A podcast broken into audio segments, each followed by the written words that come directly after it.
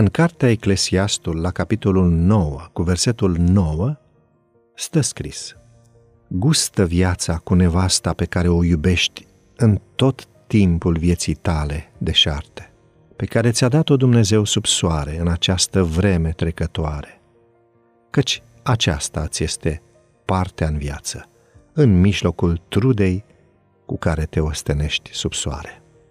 M-am întrebat de multe ori, care este semnificația acestui text? Nu știu câți sunt de acord cu el.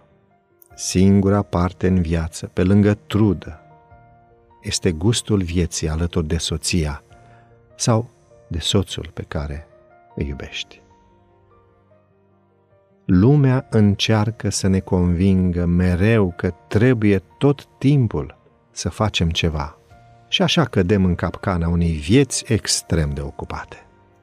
Când nu mai avem vreme să fim unul cu altul, bucurându-ne de prezența celuilalt, este un semn că am depășit limita.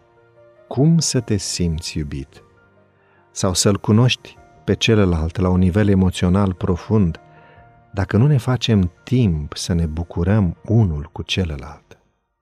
Singuri, fără copii sau altceva, fără să fim nevoiți să facem ceva.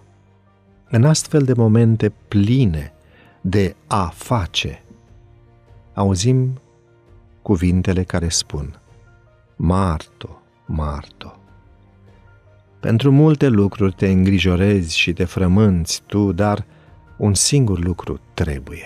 Am citat din Luca, capitolul 10, versetele 41 și 42.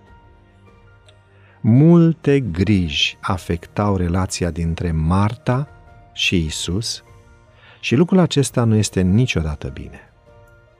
Ceea ce trebuie să facem în această viață nu trebuie niciodată să ocupe timpul necesar bucuriei relației dintre cei doi.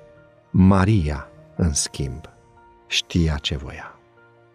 Citez: „Maria și-a ales partea cea bună care nu îi se va lua.” Este interesant de remarcat faptul că Maria a ales, a dat prioritate lucrurilor importante, relației. Aceasta ne arată că nu ajungem pur și simplu la o relație apropiată și profundă, ci trebuie să alegem lucrul acesta. Ar trebui să urmăm exemplul Mariei și să ne concentrăm mai mult asupra relației noastre cu Dumnezeu mai întâi și apoi cu partenerul de viață. Ce pași poți face astăzi pentru a avea timp să stai cu cel drag, singuri, nederanjați și fără să aveți planificat nimic de făcut? Doamne, ajută-ne să nu cădem în capcana tiraniei urgenței și să ne aducem aminte să ne bucurăm unul cu celălalt.